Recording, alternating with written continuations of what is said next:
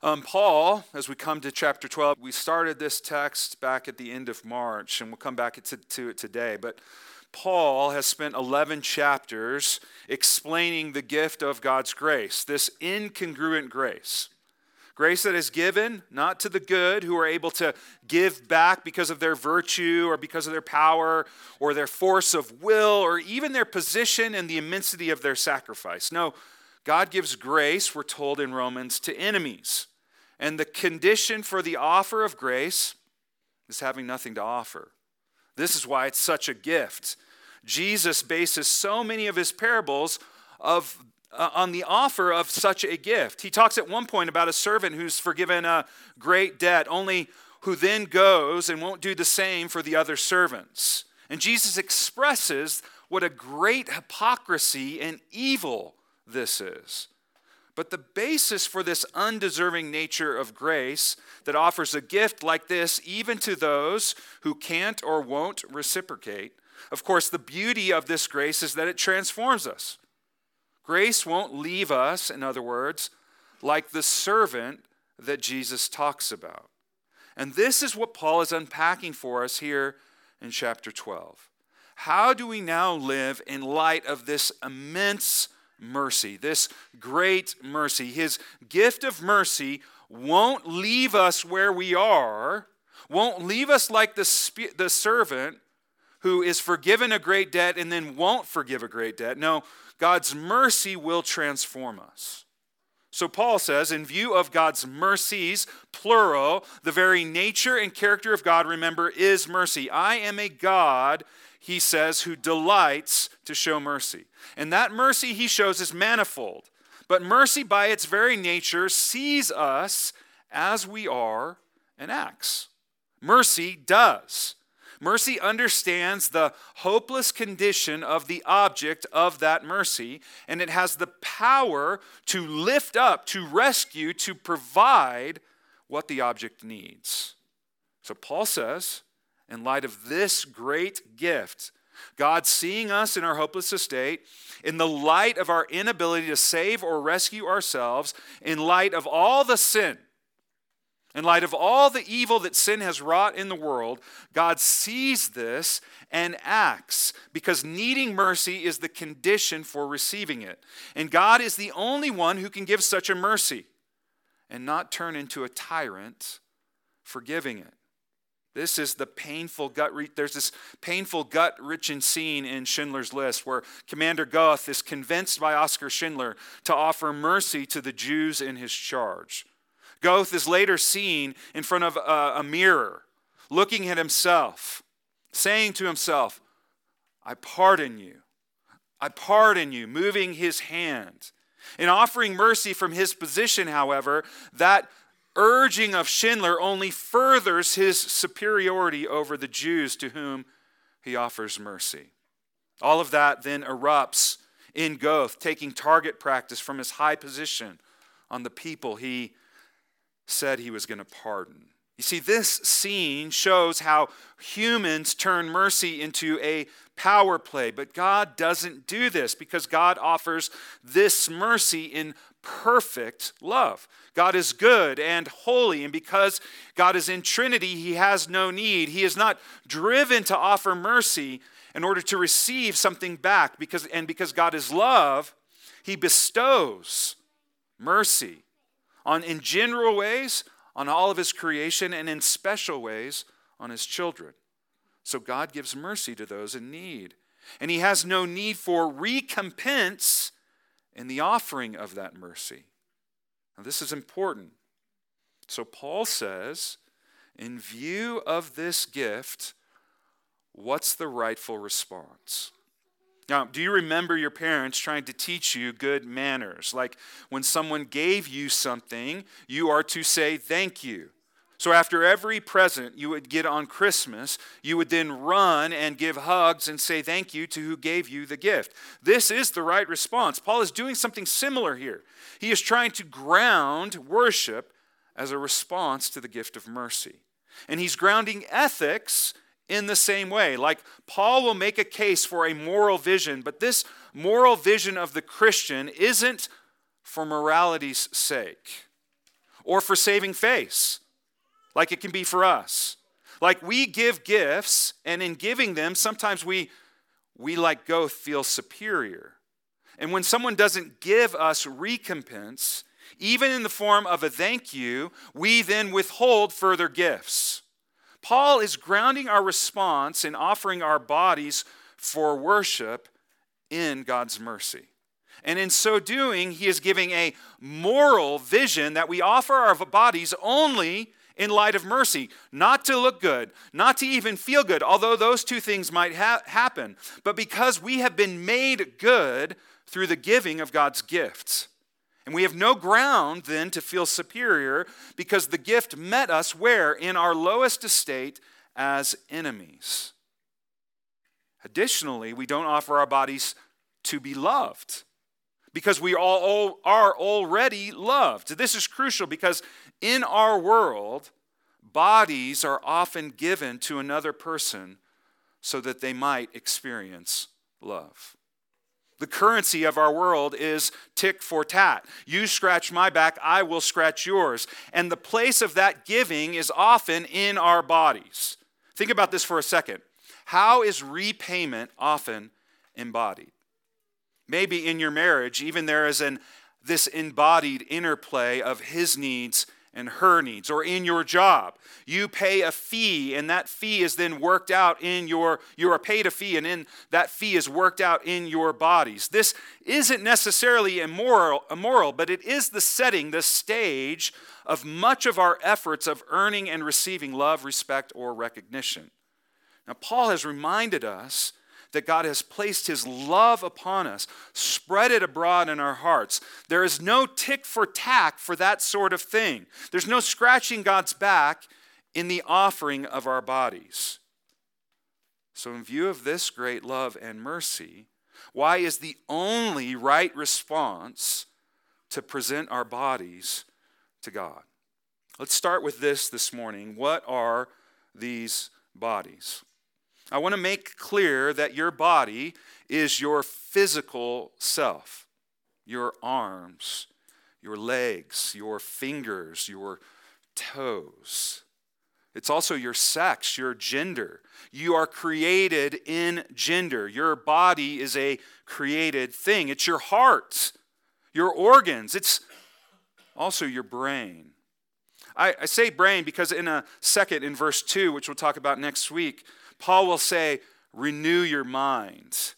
And we Westerners live in the wake of a dichotomy of body and mind. In fact, we often think minds are more of the essence of who we are than our bodies. Descartes said, I think, therefore I am, placing our sense of being outside, at least, of, uh, at least in part, of being embodied. We can often easily think of Christianity as something being disembodied. We meet with God in the channels of our mind or our proverbial hearts. This is the spiritual part of me and this is the physical part of me. But God, when God says offer your bodies, He is actually saying offer your brains too.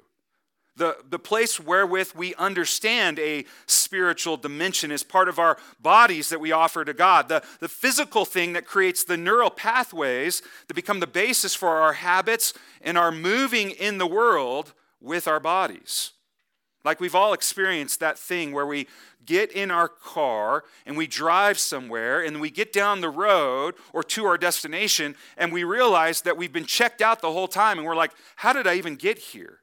Like we didn't even think about the turns and all the things that it took to get home. We were just there. The thing that got you there is the neural pathways of your brain. And if you study the human brain, you know that when someone experiences trauma, it creates new neural pathways in your brain. You experience trauma in your brain, your physical brain is actually altered. To change those things, you have to create new neural pathways. This is, in part, the way someone is healed from trauma. The way that we create new pathways is through embodied living, through friends and people loving us in correct ways. It changes our physical brains. Mental illness, too, isn't something we just think, it's actually physical, something that happens to an organ in our body.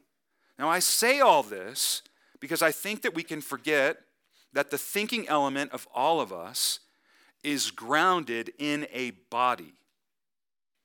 And like our arms and legs, our brain is part of that body, and this is what you offer to God.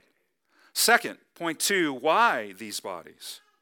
Because as Bavinck says, bodies are the way we move in the world. All the doing and acting in the world is through our bodies. What Paul is saying to us is that the whole enterprise of Christianity is lived in body. There is not one aspect of this life as a Christian that is lived in some other estate. You and I were meant to be embodied. When you die, you are present with God in paradise. But let me say this this is not how it should be. And hear what I mean. In fact, you being separated from your body and being with God in paradise is unnatural, and it's the work of God, of the powers of sin. Sin separates us from God and separates us from our bodies. Death is so tragic, at least in part, because our bodies weren't supposed to die. And heaven is the place of the dead as we await what? The resurrection of our bodies. But it's not, you being separated from your body is not the way it should be. You see, friends, you are not simply souls or spirits encased in something that you need to be free of. You are not just thinking brains on a stick. This is vitally important if we are uh, to understand why and how we are to offer our bodies. You see, if bodies are just some sort of material that encases some greater essence, then what you do with your body is truly immaterial. If it's just material that encases some essence, then sexuality is really about discovering something less messy and more transcendent. Gender really is fluid. Bodies are just lower stuff. Arriving at a higher plane of, of transcendence is what life would be about. So, if we can learn something from divorce, then divorce is really worth it. That's what matters, the higher spiritual plane. Growing spiritually is the goal. If I can just learn something from this, become better through this, reach a deeper place of meaning and connection with God, then who cares about my body? If this is true, then your body doesn't matter. But John Stott provides a corrective here. He says, No worship is pleasing to God which is purely inward, abstract mystical. It must express itself in concrete acts of service performed by our bodies. You see, Paul would agree because you are a body, and everything you do in this world is in that body. In 2 Corinthians Paul, 5, the, the verses will be on the screen. I won't read them, but Paul will say we are to groan for the redemption of these bodies that we will all stand before God and be judged by what we do in these bodies, and that these bodies will die and will be swallowed up by life.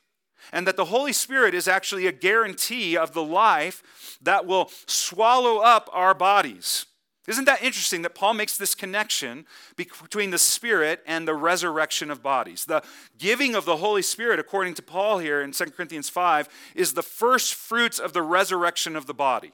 The Spirit comes and is given as a gift to prompt us to be certain that these bodies that will die will be raised from the dead.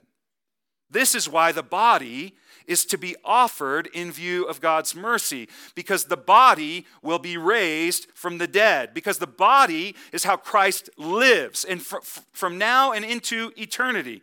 Because the body is the created image of God and we are created to be embodied. And your body is your whole self that you present to God because all your living and thinking and believing happens inside your body. And this is why we offer it to God in view of God's mercy. And this leads to the last point, point three. three. How are we to present our bodies? Well, Paul says it by the mercy of God. God's mercy is the thing that lets you present your body to Him. It's not the law, but mercy. Now, what does offering your body based on the law look like? Well, there, because there is law, by the way. Like, if I give my body, then I get, right? Again, we're back to this idea of tick for tack. If I don't give my body, then there is a consequence. And this is true, by the way, at least in this part. Like, if we present our bodies to something glorious, like my body, my castle, then what we do in my, our, uh, with the castle, what do we do when the castle of our body erodes? Like, worship the body we die a thousand deaths when someone is prettier or healthier or more fit. We die a thousand deaths at every new blemish. This is the little l law of the body. Like there is a truth in offering our body based on the law. Like there is a consequence for cake. Like whenever you eat cake, there's a consequence for eating that cake. That is the little L law of our body. We can, we can also offer our bodies, by the way, without love. Paul touches upon this in 1 Corinthians 13. If I offer my body to be burned but have not love, it is nothing. This is related to this understanding of the law. Offering our bodies out of law. We offer our bodies without love, with, within the purview of maybe being a martyr, like a great sacrifice and do it in such a way that makes the offering of it worthless or nothing. Doing it without love, Paul says. You might say that it doesn't, doesn't offering your body by its very nature make it love. Well, Paul says no. Now, how many of you are martyrs in your own home? Or, ser- or served parents who regularly made you aware of the ways that they were suffering for you? Did they instill love or duty into you? Now, I'll come back to that in a second, but let me be clear. It is a mercy of God for us to be lovers of God. It is a mercy of God for us to be able to be servants of God and other people.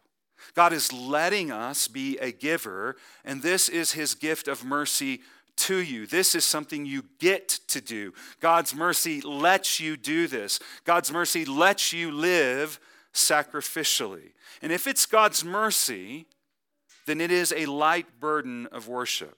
Hear this the hard yoke is getting people to do your bidding, like the martyrdom mom or dad where they use some form of control or manipulation to get you to do what you want to do, and often this is by your body. If you provoke people in this way, they will not love well.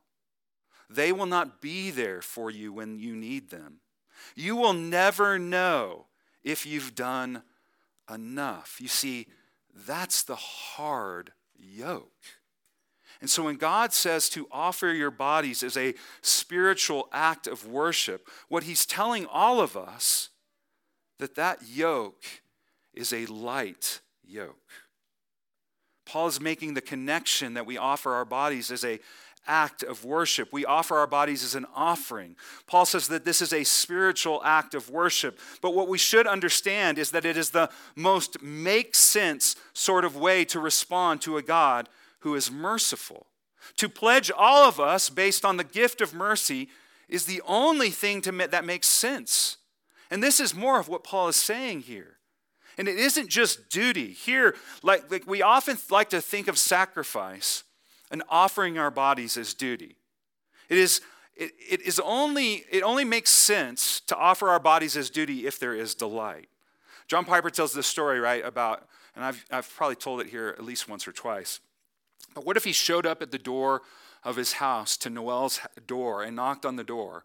And he has flowers behind his back. And as she opens the door, he holds out the flowers to her. Surprise, I got you flowers. And she responds, Noel responds to John, goes, well, well, why did you do this? Like, these are beautiful. I can't believe you did this for me. Why would you do this? It's not our anniversary. It's not my birthday. Why did you do this? And John replies, What if I said, Because I had to? It's my duty as your husband. Well, the, the interplay would quickly be door slammed or flowers broken. But we often think about God this way. Like we, we think about God in, in a debtor's ethic sort of way. Like if we if we repay you, God, for, for you offering your body to us, like we're, we're going to do, do this out of duty. And this is very American, by the way. It, it's emblazoned into us through our military. They make sacrifices, and the response is, so should we. Like if you've seen Saving Private Ryan, where Tom Hanks is dying and the young Matt Damon is there at his side. And what does he say to them in that critical moment of the film? He looks at him in the eyes and he says, Earn this. Burn this. In other words, all these guys died for you. Now go and earn it. And that's the vision that Damon's character has as he stands at the, at the, the cemetery at Normandy. And he asks the question of his wife Did he live a good life? Did he earn the sacrifice and do it. You see, we make the giving of our bodies as a debtor's ethic with God. But Luke reminds us of Paul's words in Acts at the Areopagus. He says the following The God who made the world and everything that is in it, since he is Lord of heaven and earth, does not dwell in temples made by hands, nor is he served by human hands. And hear this as though he needed anything since he himself gives all people life and breath and all things. Now, let me tease this out some more. One aspect of the mercy of God is rest, the light burden. Worship is rest. Think about this. God, our whole worship service, every time we gather, is based on this understanding that God is the one who gives, and we are the ones who receive. It's the pattern of our worship. We respond to God's giving. God is the giver. He doesn't need our worship. God calls us to worship. He invites us to respond to what we see in Him, and then ourselves with confession. He offers us then forgiveness. He invites us to hear from His word. He gives it, though, however freely, without cost. He then feeds us from the table and sends us out in blessing. All of this is rest. And Sabbath is a day of rest. It was made for man, God says. It's all gift. The worship then is the foundation of this kind of worship is the foundation of all work in the world. It's all a gift, all grace. This worship is the light burden. It's the shalom of God offered, wholeness and rest. And God gives this to us because He's merciful. It's bound up in his name. I am who I am. I am merciful, slow to anger, abounding in faithful love. This is God, and through this he gives us peace. And that peace that he gives in and through worship is in our bodies. He, he gives us internal peace in our bodies. Those moments when you cast all your cares upon him because he cares for you. Now, I, I may have mentioned this a few weeks ago, but like one practice that I've started to do regularly is stopping and slowing down and giving my cares to God. Like, like when I feel restless and no peace, when I'm anxious about something in my life, I stop, I pause, no, not all the time. I stop, I pause, I breathe, and then I give everyone and everything to Him. I do that because He cares for me. You see, this is the light burden of offering our bodies to the Lord. He doesn't just give internal peace, he also can give external peace, safety and security. In Psalm 16, the psalmist, when he offers himself to the Lord and takes refuge in him, the psalmist says, My heart is glad, my whole being rejoices, and my body dwells secure. This is the peace that God gives, and it is in and to us in our bodies. Now, think about this week, friends.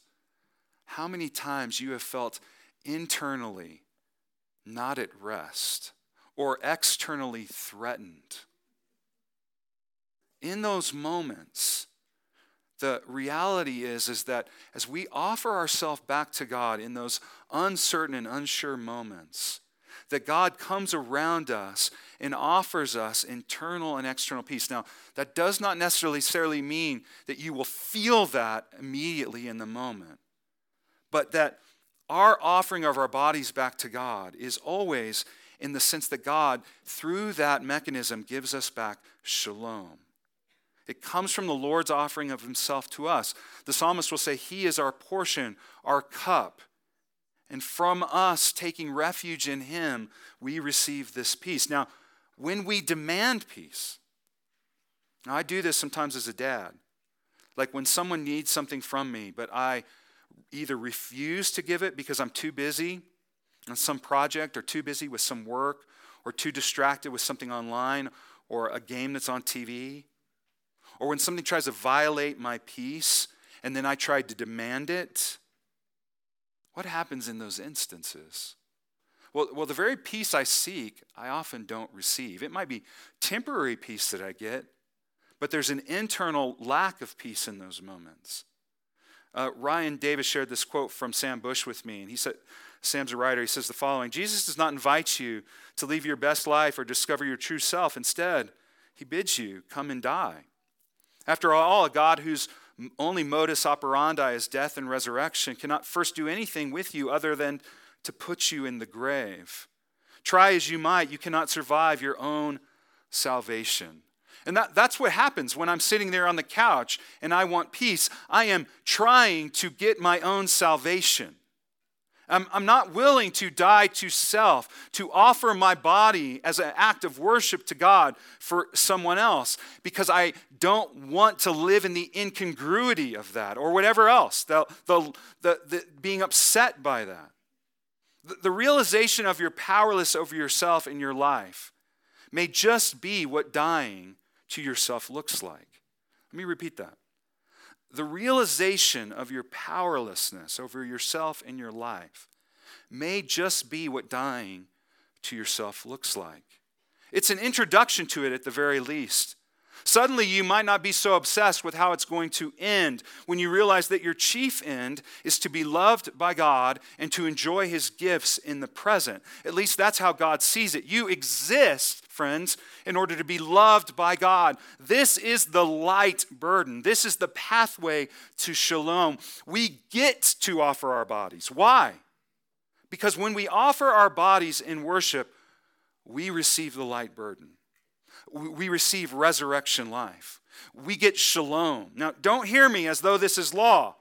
This is all grace. God gives, and it is His fruits. The fruit of, gra- of the grain of wheat dying in the earth is the life of Christ. And we are invited to model, to unite ourselves to Him and model that light, life. And it is, Jesus tells us, the light burden.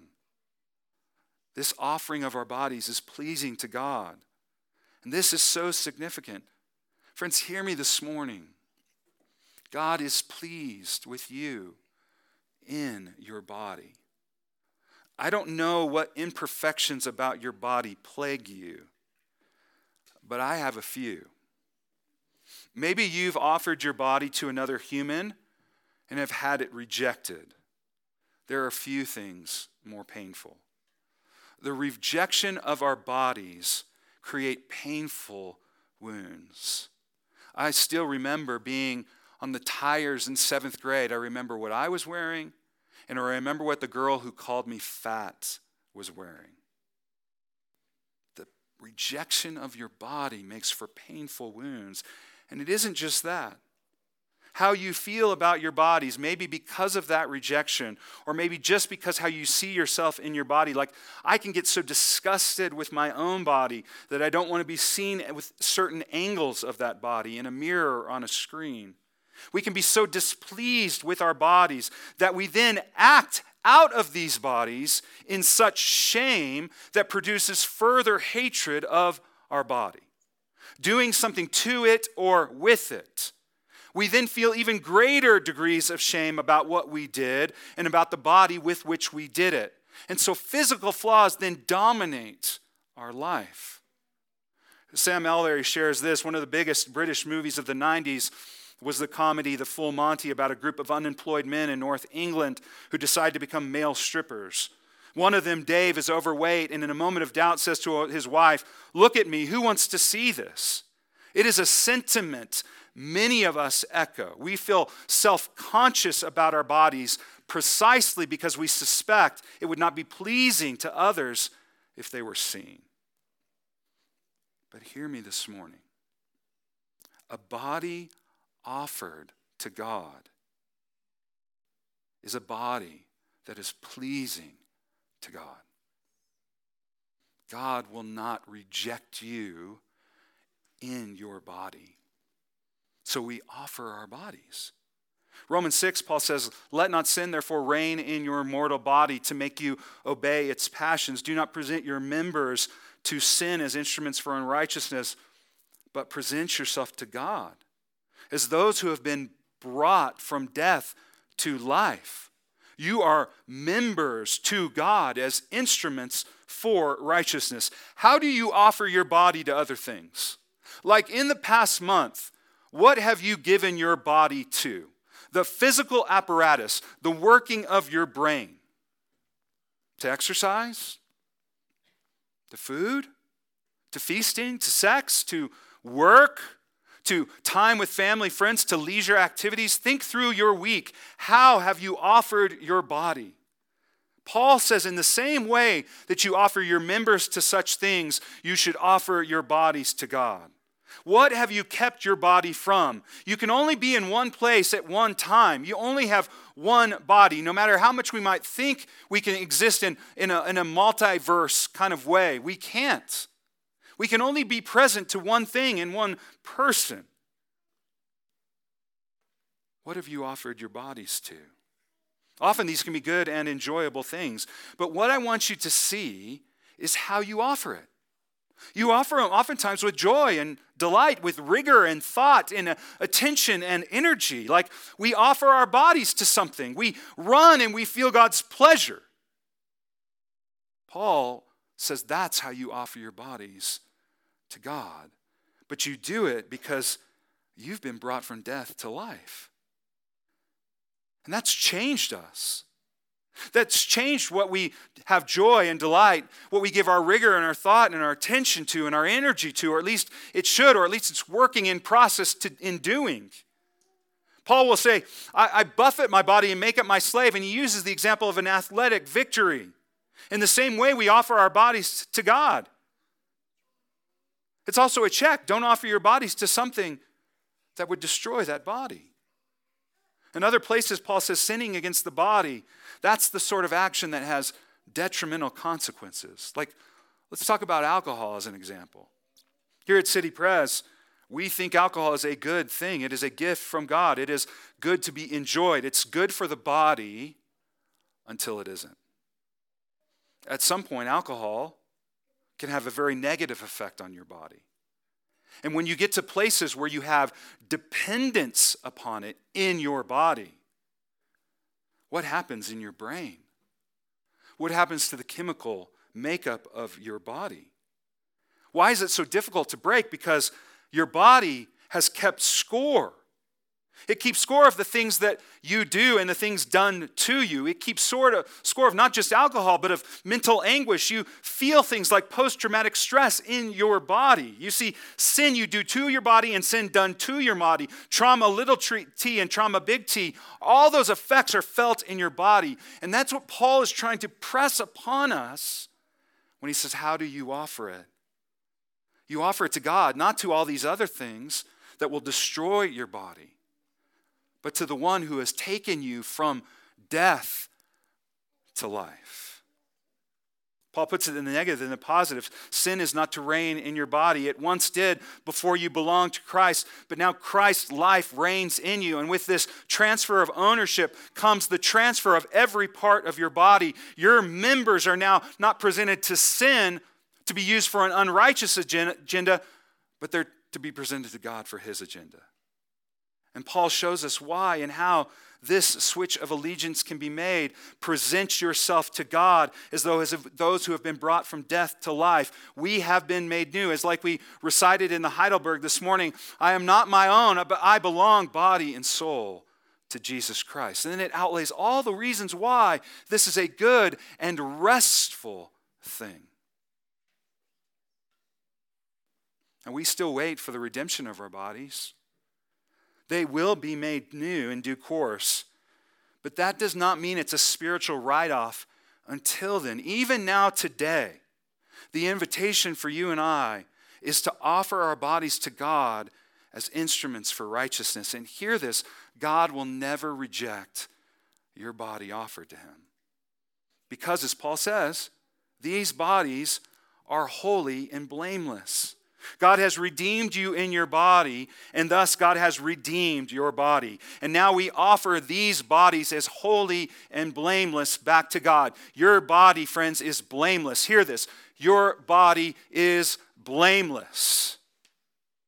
All that you've done in your body, all that you've done with your body, all the imperfections of your body, every one is now holy, set apart to God and every part is now without blame and thus without shame. C.S. Lewis uh, gives a beautiful picture of what God does to us in this kind of sort of way in Voyage of the Dawn Treader. Eustace, the dragon, becomes who he was created to be through the cleansing power of the lion, Aslan. Eustace is telling the story to his cousin Edmund. I, I looked up and I saw the very last thing I expected a huge lion coming slowly towards me. And, and one weird thing was that there was no moon last night, but there was moonlight where the lion was. So it came nearer and nearer, and, I was terribly afraid of it. You, you may think that being a dragon, I could have knocked any lion out easily enough, but it wasn't that kind of fear. I, I wasn't afraid of it eating me, I was just afraid of it, if you can understand. Well, it came up close to me and looked straight into my eyes, and I shut my eyes tight. But that wasn't any good because it told me to follow it. You mean it spoke? I don't know. Now that you mention it, I don't think it did, but it told me all the same. And I knew I have to do what it told me. So I got up and I followed it. And it led me on a long way into the mountains. There was a garden, trees and fruit and everything. In the middle of it, there was a well and the water was as clear as anything. And I thought if I could get in there and bathe, it would ease the pain in my leg. But the lion told me I must undress first. So I started scratching myself, and my scales began to coming off all over the place. But just as I was going to put my feet into the water, I looked down and I saw that they were all hard and rough and wrinkled and scaly, just as they had been before. And then the lion said, But, but I, I don't know if it spoke, you will have to let undress you. I was afraid of his claws, I can tell you, but I was pretty nearly desperate now. So I just lay down flat on my back to let him do it. The very first tear he made was so deep that I thought it was had gone right into my heart. And when he began pulling the skin off, it hurt worse than anything I've ever felt. The only thing that made me able to bear it was just the pleasure of feeling that stuff peel off. You know, if you've ever picked the scab off a sore place, it hurts like Billy O, but it's such a fun, see, fun to see it coming away. I know exactly what you mean, said Edmund. Well, he peeled the beastly stuff right off, just as I thought I'd done it myself the other three times, only they hadn't hurt. And there I was lying on the grass, only ever so much thicker and darker and more knobbly looking than the others had been. And there I was as smooth and soft as a peeled switch and smaller than I'd been. And then he caught hold of me. I didn't like that much, for I was very tender underneath now that I had no skin on. And he threw me into the water, and it smarted like anything, but only for a moment. And that it became perfectly delicious. And as soon as I started swimming and splashing, I found that all the pain had gone from my arm. And then I saw why. I had turned into a boy again. You see, this is what God does to us, friends. As Aslan claws off the dragon's skin, Eustace is restored. He is remade into the human he was meant to be. And this is what God has done for us in Christ. He has redeemed us in our bodies, cleansed us with the waters of baptism, and our bodies are then offered back to a merciful God. Eustace offers his soft new skin back to Aslan. It was tender and yet light and delicious. Our broken bodies are the way we move in the world because God redeems our broken bodies. And we empty ourselves from empty bodies because this is our act of worship, offering back to God what He Himself has transformed because of His mercy. We present our bodies, our broken but redeemed bodies, back to God. How do you offer them? How can the various parts of your bodies be offered back to God? John Stott says like this Our feet will walk in His paths. Our lips will speak the truth and spread the gospel. Our tongues will bring healing. Our hands will lift up those who have fallen and perform many mundane tasks, as well as, as, as well like cooking and cleaning, typing and mending. Our arms will embrace the lonely and the unloved. Our ears will listen to the cries of the distressed, and our eyes will look humbly and patiently towards God. May that be so for all of us. Let's pray.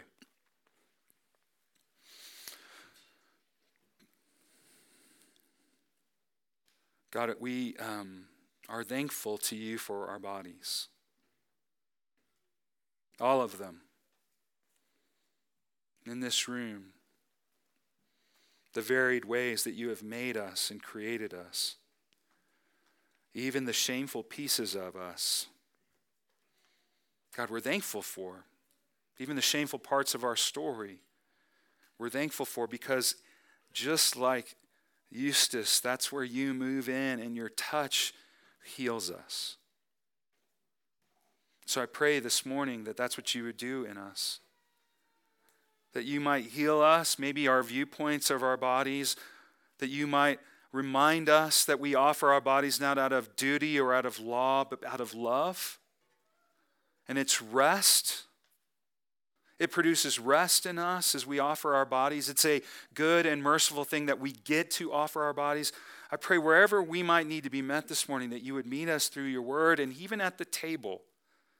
That these are tangible things that we put in our mouth and consume in our bodies. We take in the body of and blood of Christ. And spiritually, you are present in those elements and you change us from the inside out, even as we take them. So help us as we come to the table to have faith that this is what you can do in us, in our bodies. If we're struggling with sin this morning, I pray that that faith would be true, that the things that we're offering our bodies to, that you would encourage our hearts, that you are a God who's merciful to us, that because we offer our members to other things, that opens us up to mercy. And we, that we this morning might respond to that mercy by offering our bodies once again to you. Help us to do that, God, in the name of the Father and the Son and the Holy Spirit. Amen.